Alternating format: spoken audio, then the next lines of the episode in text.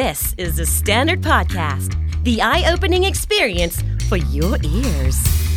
สวัสดีครับ ผมบิ๊กบุญ และคุณกำลังฟังคำนี้ดีพอดแคสต์สะสมสับกันวลนิดภาษาอังกฤษแข็งแรง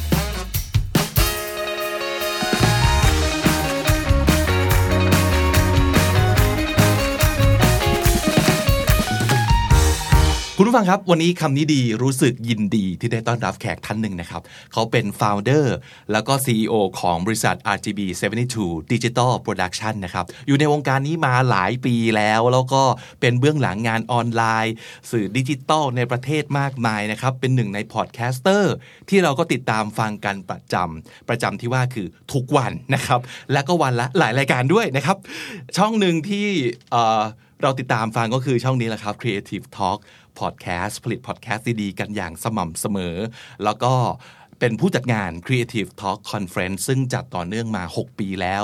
แล้วก็งานที่กำลังจะเกิดขึ้นเร็วๆนี้ เป็นครั้งที่ 10 นะครับ วันที่ 19 มกราคมนี้ครับ CTC กลับมาอีกครั้งหนึ่ง มีอะไรน่าสนใจในงานนี้บ้าง และที่สำคัญบัตรยังเหลือหรือเปล่า เรามาคุยกันคำดีๆต้อนรับคุณเก่งสิทธิพงศ์สิริมาศเกษม สวัสดีครับ สวัสดีครับ สวัสดีครับ พี่บิ๊กครับ เราได้ยินเสียงกันแต่ยังไม่เคยได้นั่งคุยกันในรายการไหนเลยเนาะอ่าครับผมใช่ครับผมก็แอบฟังเอ่อพี่บิ๊กมาอยู่เรื่อยขอบๆหคุณลายมากๆครับ EP นะครับผมครับคราวที่แล้วคุณโจ้มาเยี่ยมอ่าเออนึกว่านะเก่งจะมาด้วยนะครับอ่าคราวคราวที่แล้วผมพลาดไป แต่ก็แอบรู้สึกว่าเออแอบโดนโดนโดนแซวอยู่เยอะอยู่เหมือนกัน วันนี้ก็เลยต้องต้องมาเองบ้างครับผมขอบคุณที่มาเยี่ยมเยือนนะครัฮะบเอออ่อ่าก่อนอื่นเลยนะครับไหนๆมาเยี่ยมคำนี้ดีทั้งทีเราต้องให้การบ้านนะครับโอ้ครับ ดูซิว่าวันนี้คุณเก่งเอาการบ้านอะไรมาฝากเราบ้าง แน่นอนเป็นเรื่องของคำศัพท์นะครับครับ เราจะมาคุยกันเรื่อง Creative Talk Conference ก็เลยให้การบ้านไปว่า อันนี้เกิดจากความสงสัยส่วนตัวด้วยเนาะว่าเราได้ยินคำพวกเนี้ยเยอะมาก แต่มันก็จะมีคำศัพท์ พวกเนี้ยครับ ที่มันเป็นเรื่องของ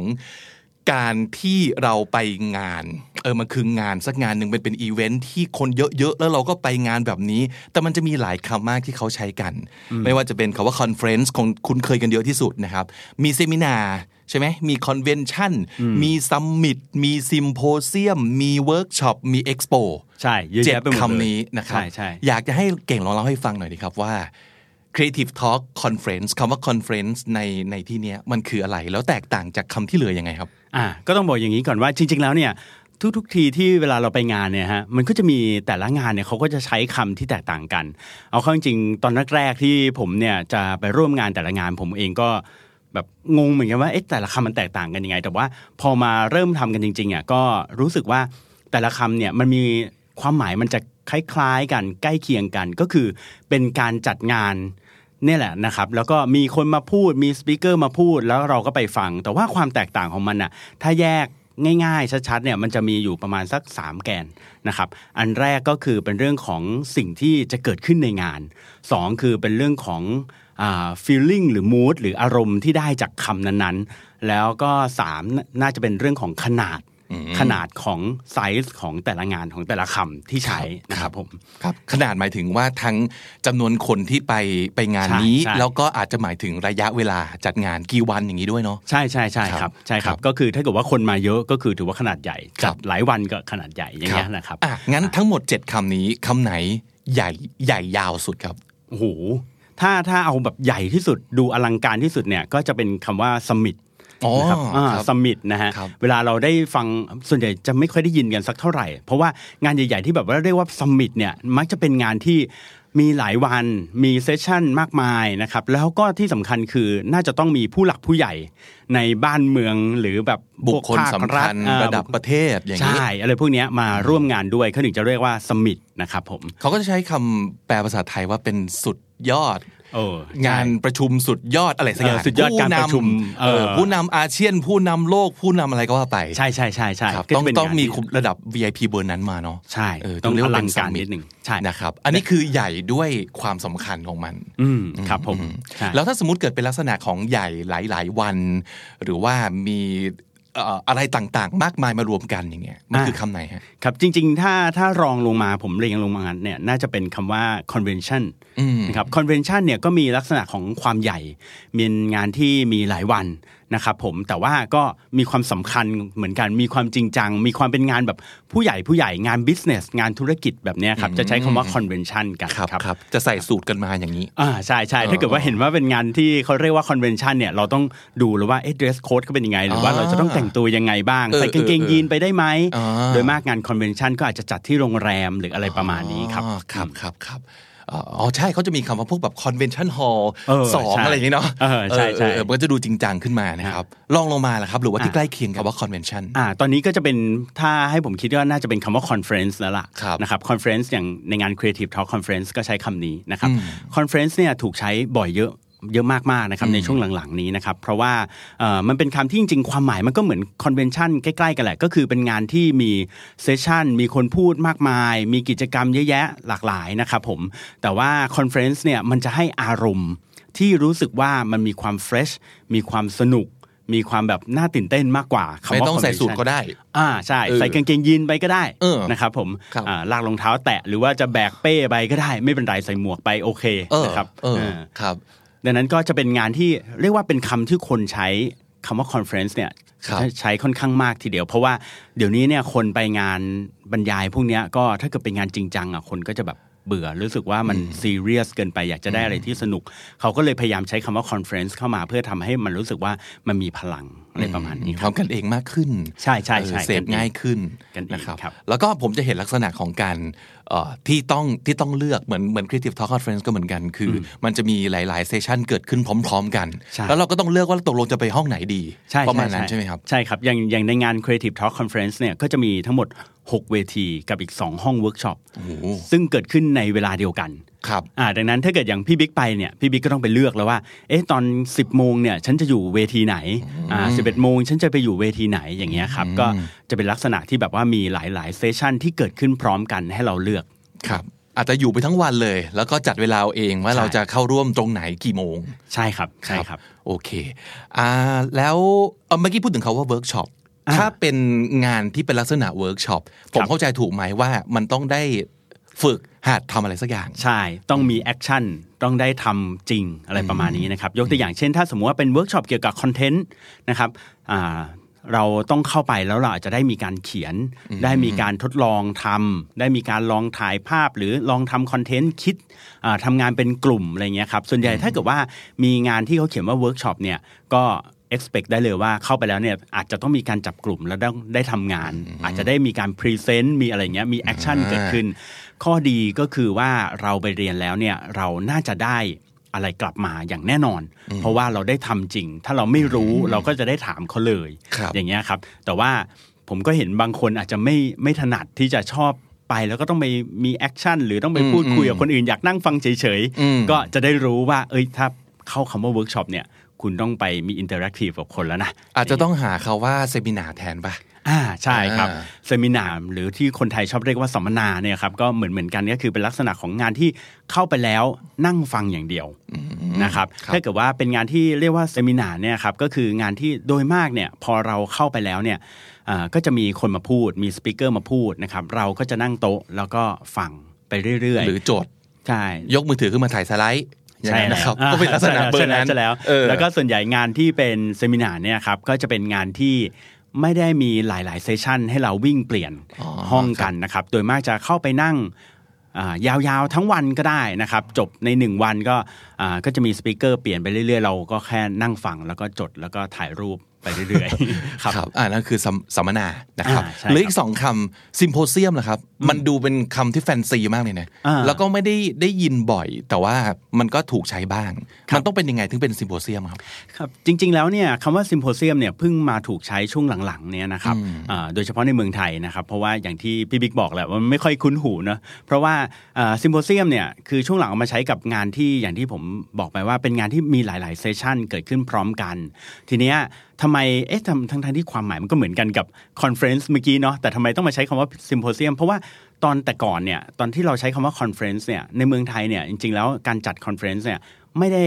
นิยมจัดหลาย ๆ เวทีพร้อมกันแบบนี้สักเท่าไหร่อ่าครับอ่าโดยมากจะเป็นเวทีเดียวนี่แหละ แล้วก็มีคนมาเยอะ ๆ แล้วก็มีเอ่อหลาย ๆ session เกิดขึ้นอะไรอย่างเงี้ยครับ แต่พอเราเริ่มมีการจัดหลาย ๆ เวทีพร้อมกันอย่างครั้งเนี้ยหกเวทีพร้อมกันอย่างเงี้ย คนก็เริ่มสงสัยเลยว่า เอ๊ะ มันวิธี run งานเป็นยังไง แล้วเวลาฉันไปร่วมงาน ฉันจะต้องทำไงบ้างเขาก็เลยใช้คำว่า symposium เข้ามา ซึ่ง จริง ๆ แล้วความหมายของมันก็คือการที่มีหลาย ๆ stage หลาย ๆ session เกิดขึ้นพร้อมกัน แต่ว่าในต่างประเทศเนี่ยคำว่า symposium เนี่ยจะถูกใช้กับงานที่มันดูจริงจังขึ้น ดูเป็น business ดูแบบดูเป็นธุรกิจหรือพวกภาครัฐอะไรอย่างเงี้ยครับหรือวิชาการใช้คำว่ symposium ใช่วิชาการใช่เป็นซิมใช่โพเซียมทางวิชาการในเรื่องอะไรอย่างนี้ ใช่ครับใช่ครับอืมครับเหลือเอ็กซ์โปครับอืมจริง ๆ ว่า คนไทยน่าจะคุ้นเคยกับคำนี้ครับงานหนังสือบ้านเรา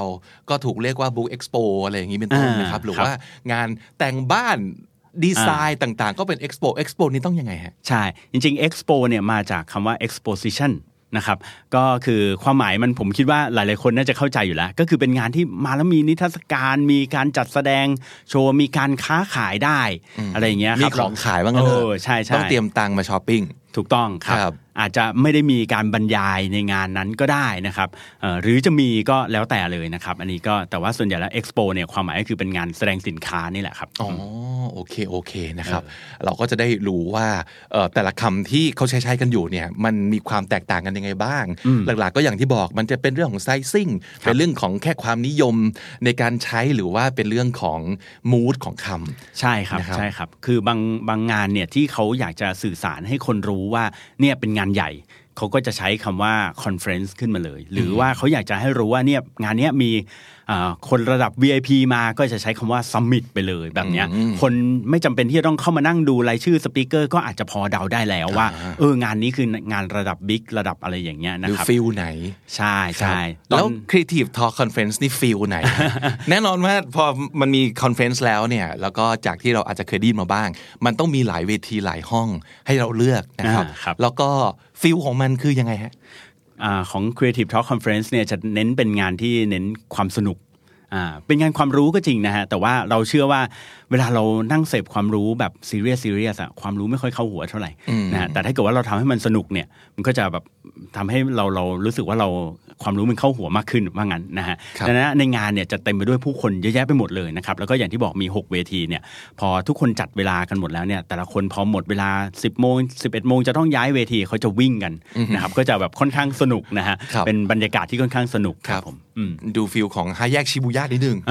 มีการวิ่งออกมาใช่เจอตรงกลางแล้วก็บอกว่าแยกย้ายกันเข้าห้องที่ตัวเองเลือกใช่ครับเออใช่ครับใช่ใช่สนุกดีสนุกดีก็จะมาเจอนะครับกับเพื่อนๆในวงการเยอะเหมือนกันนะครับเออมีโอกาสเจอใช่ใช่ใช่เพราะว่ามันจะเป็นการ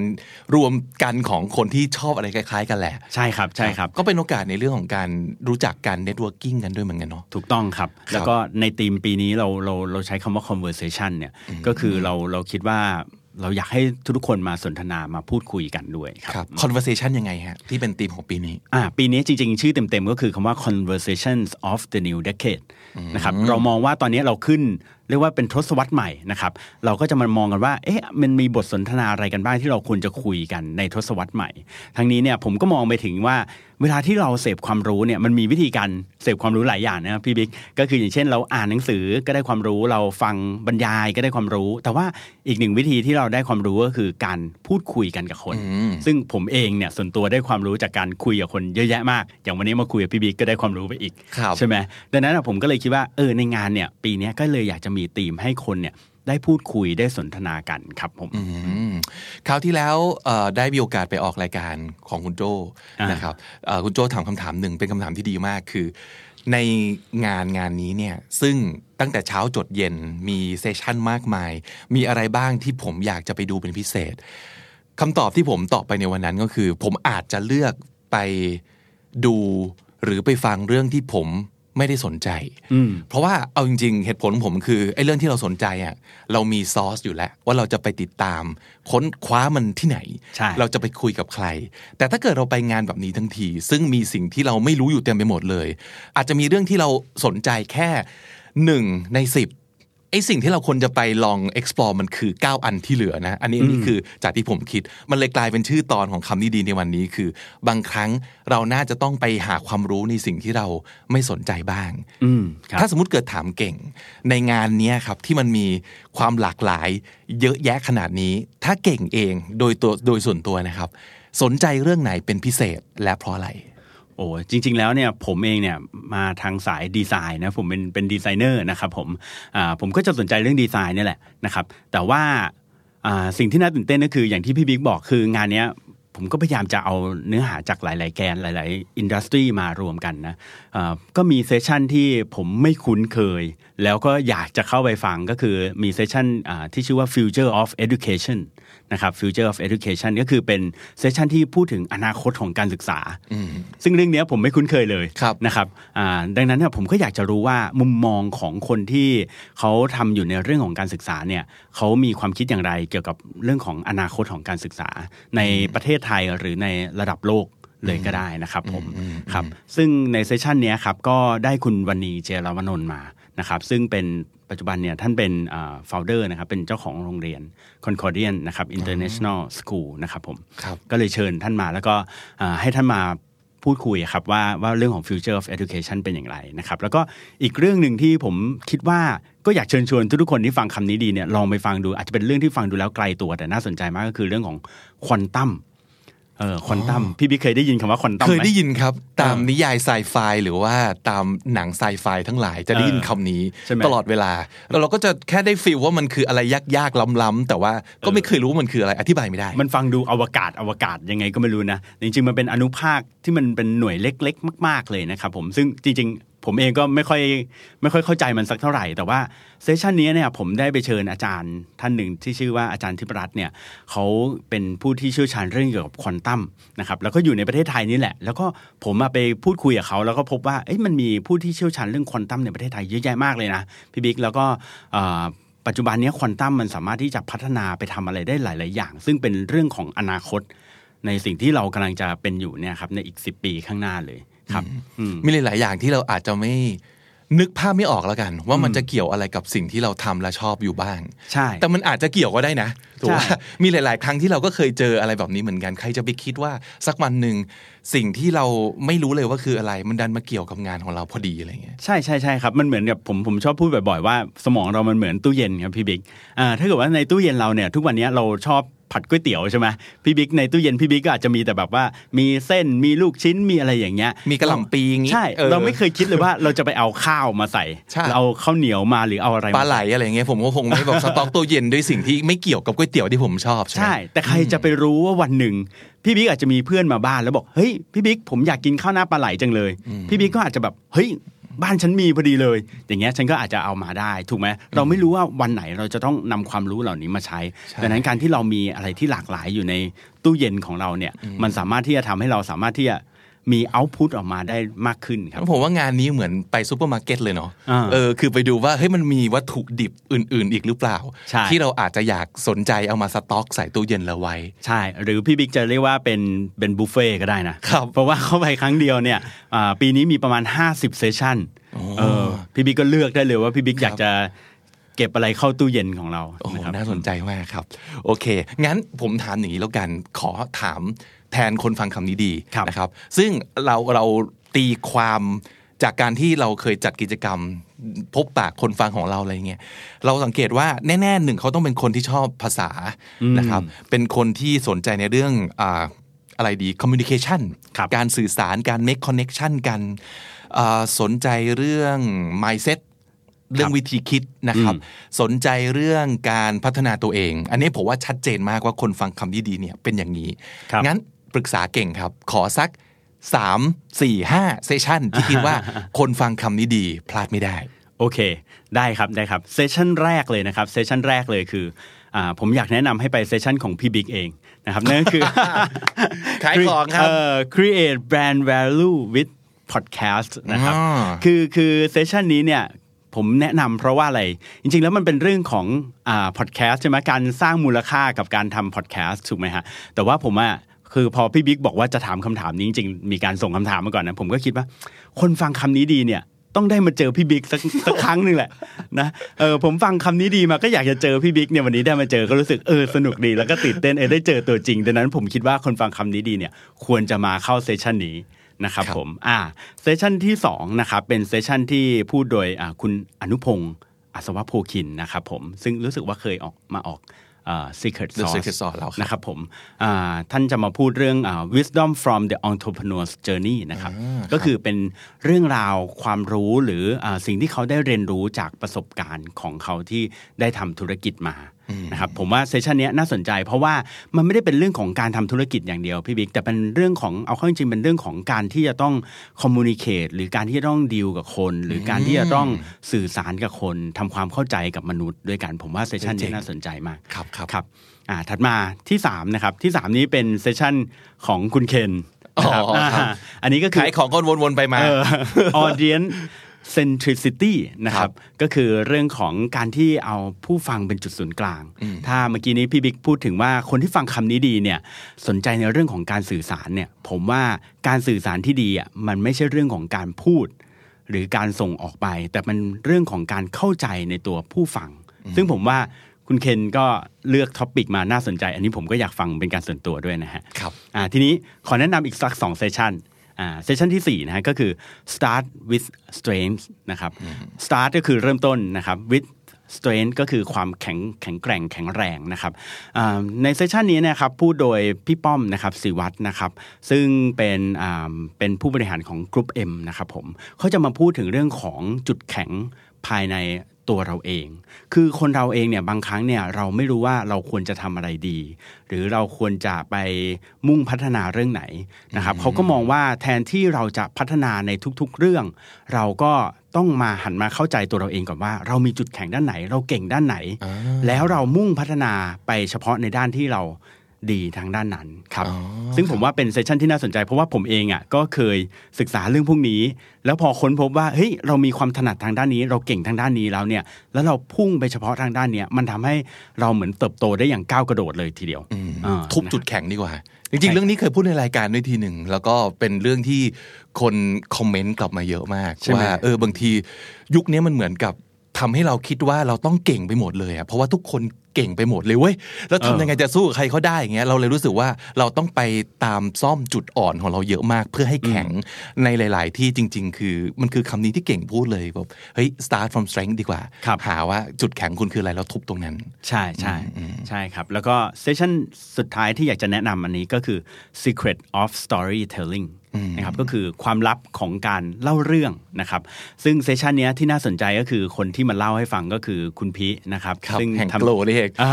นะครับอ่าแห่งโกลนะครับเขาก็เป็นคนที่ผมส่วนตัวแล้วผมค่อนข้างชื่นชมในความสามารถเขานะฮะผมไปนั่งคุยกับคุณพีแล้วก็รู้สึกว่าเอ้ยเป็นคนที่ฟังเก่งเออผมชอบคนที่ฟังเก่ง แล้วเรารู้สึกว่าพอเขาฟังเราเนี่ยเขาเข้าใจเราแล้ว ทุกคำที่เขาพูดออกมาใส่เราเนี่ย มันค่อนข้างโดนใจเรา มันเป็นเรื่องของแบบเออการฟังและการแบบเล่าเรื่องในมุมที่เขาอยากจะเล่าให้เราเข้าใจเนี่ย ดังนั้นเนี่ยเขามีซีเครตหรือความลับอย่างไร ในการพูดกับคนจำนวนมากเนี่ย ได้เป็นอย่างดีเนี่ย ผมก็เลยบอกว่าพี่งั้นพี่เก่งชวนมา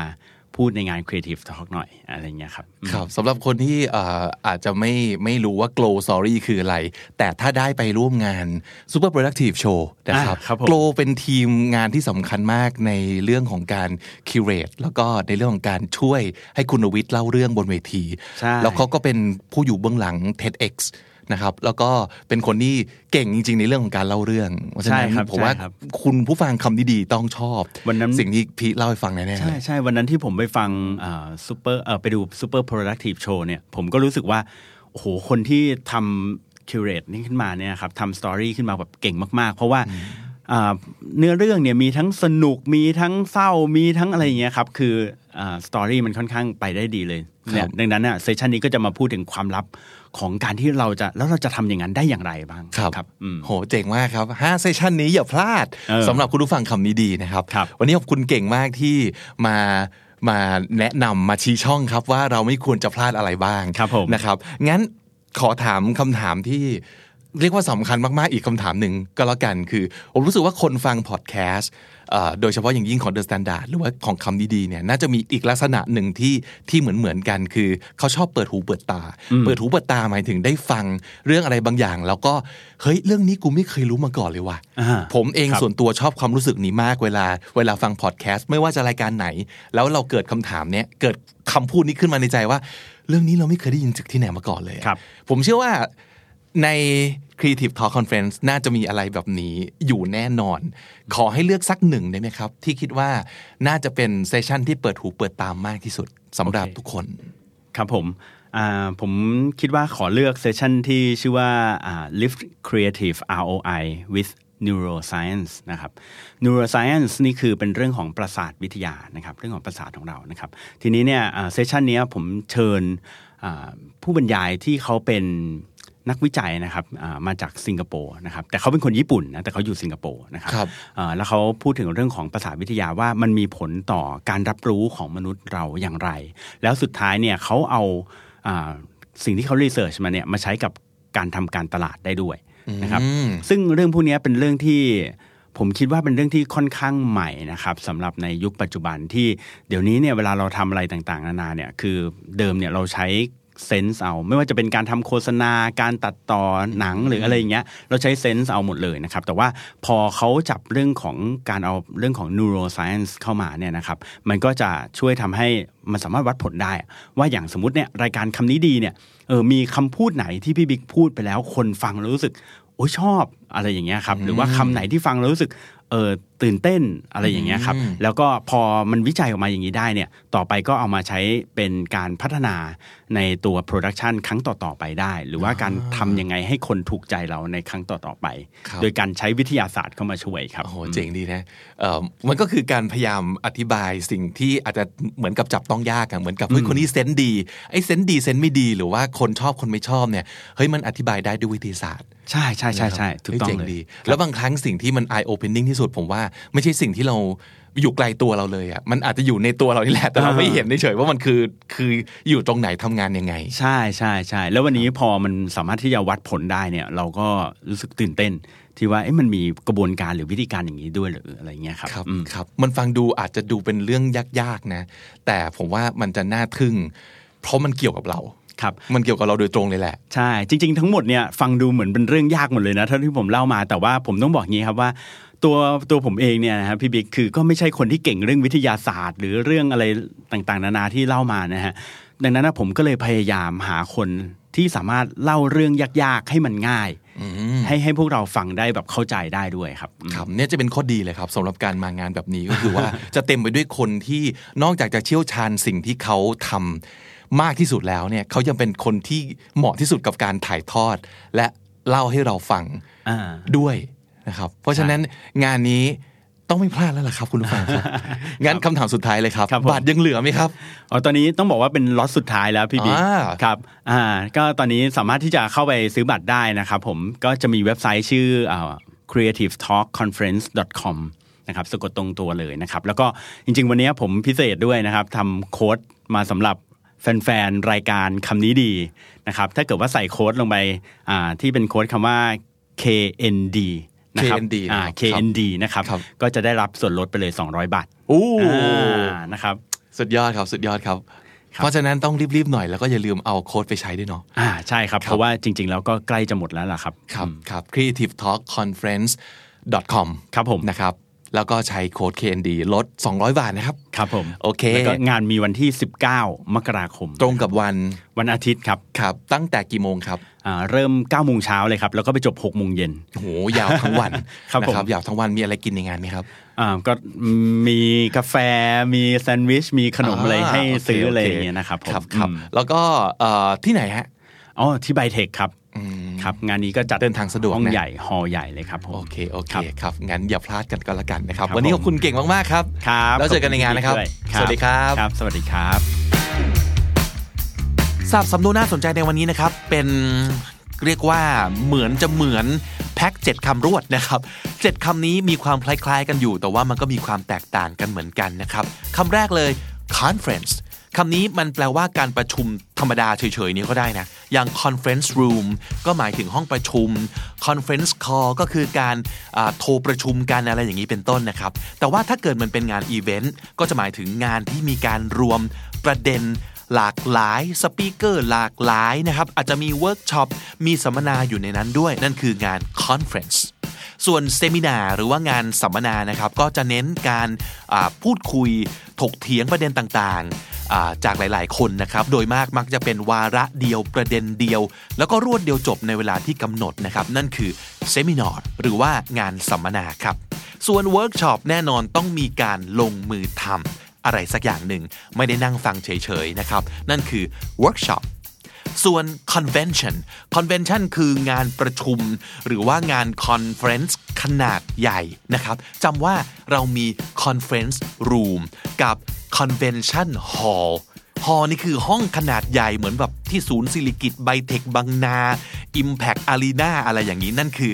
convention hall หอประชุมขนาดใหญ่ แต่ conference room นั่นคือห้องประชุมขนาดเล็กนะครับ เพราะฉะนั้น convention คือ conference ขนาดใหญ่นั่นเอง ส่วนคาว่า summit นะครับก็คือการประชุมสุดยอดที่มีผู้เข้าร่วมเป็นบุคคลแบบระดับ VIP หรือว่าผู้นำองค์กร ผู้นำรัฐบาลอะไรอย่างนี้เป็นต้นนะครับ นั่นคือ summit ครับ ส่วนคำว่าซิมโพเซียมนะครับคืองานประชุมโดยผู้เชี่ยวชาญ หรือว่าผู้ที่มีความรู้สูงสูงในแต่ละสาขานะครับ เช่นการประชุมทางวิชาการอะไรอย่างนี้ นั่นคือsymposium ส่วนสุดท้ายคำว่า Expo ครับ คืองานแสดงสินค้า งานออกร้านนะครับ แต่ก็อาจจะมีส่วนในการให้ความรู้อยู่ในนั้นด้วย ก็ไม่ผิดเช่นกัน นั่นคืองาน Expo ครับ และถ้าติดตามฟังคำนี้ดีพอดแคสต์มาตั้งแต่ episode แรก มาถึงวันนี้คุณจะได้สะสมศัพท์ไปแล้วทั้งหมด รวม 2,674 คำและสำนวนครับ และนั่นก็คือคำนี้ดีประจำวันนี้ครับ ติดตามกันได้ทุกช่องทางเหมือนเดิมนะครับ ทั้งที่ thestandard.co ทุกแอปที่คุณใช้ฟังพอดแคสต์ YouTube, j o o x แล้วก็ Spotify ครับผมบิ๊กบูลวันนี้ไปแล้วนะครับ อย่าลืมเข้ามาสะสมศัพท์กันทุกวันวันละนิด ภาษาอังกฤษจะได้แข็งแรง สวัสดีครับ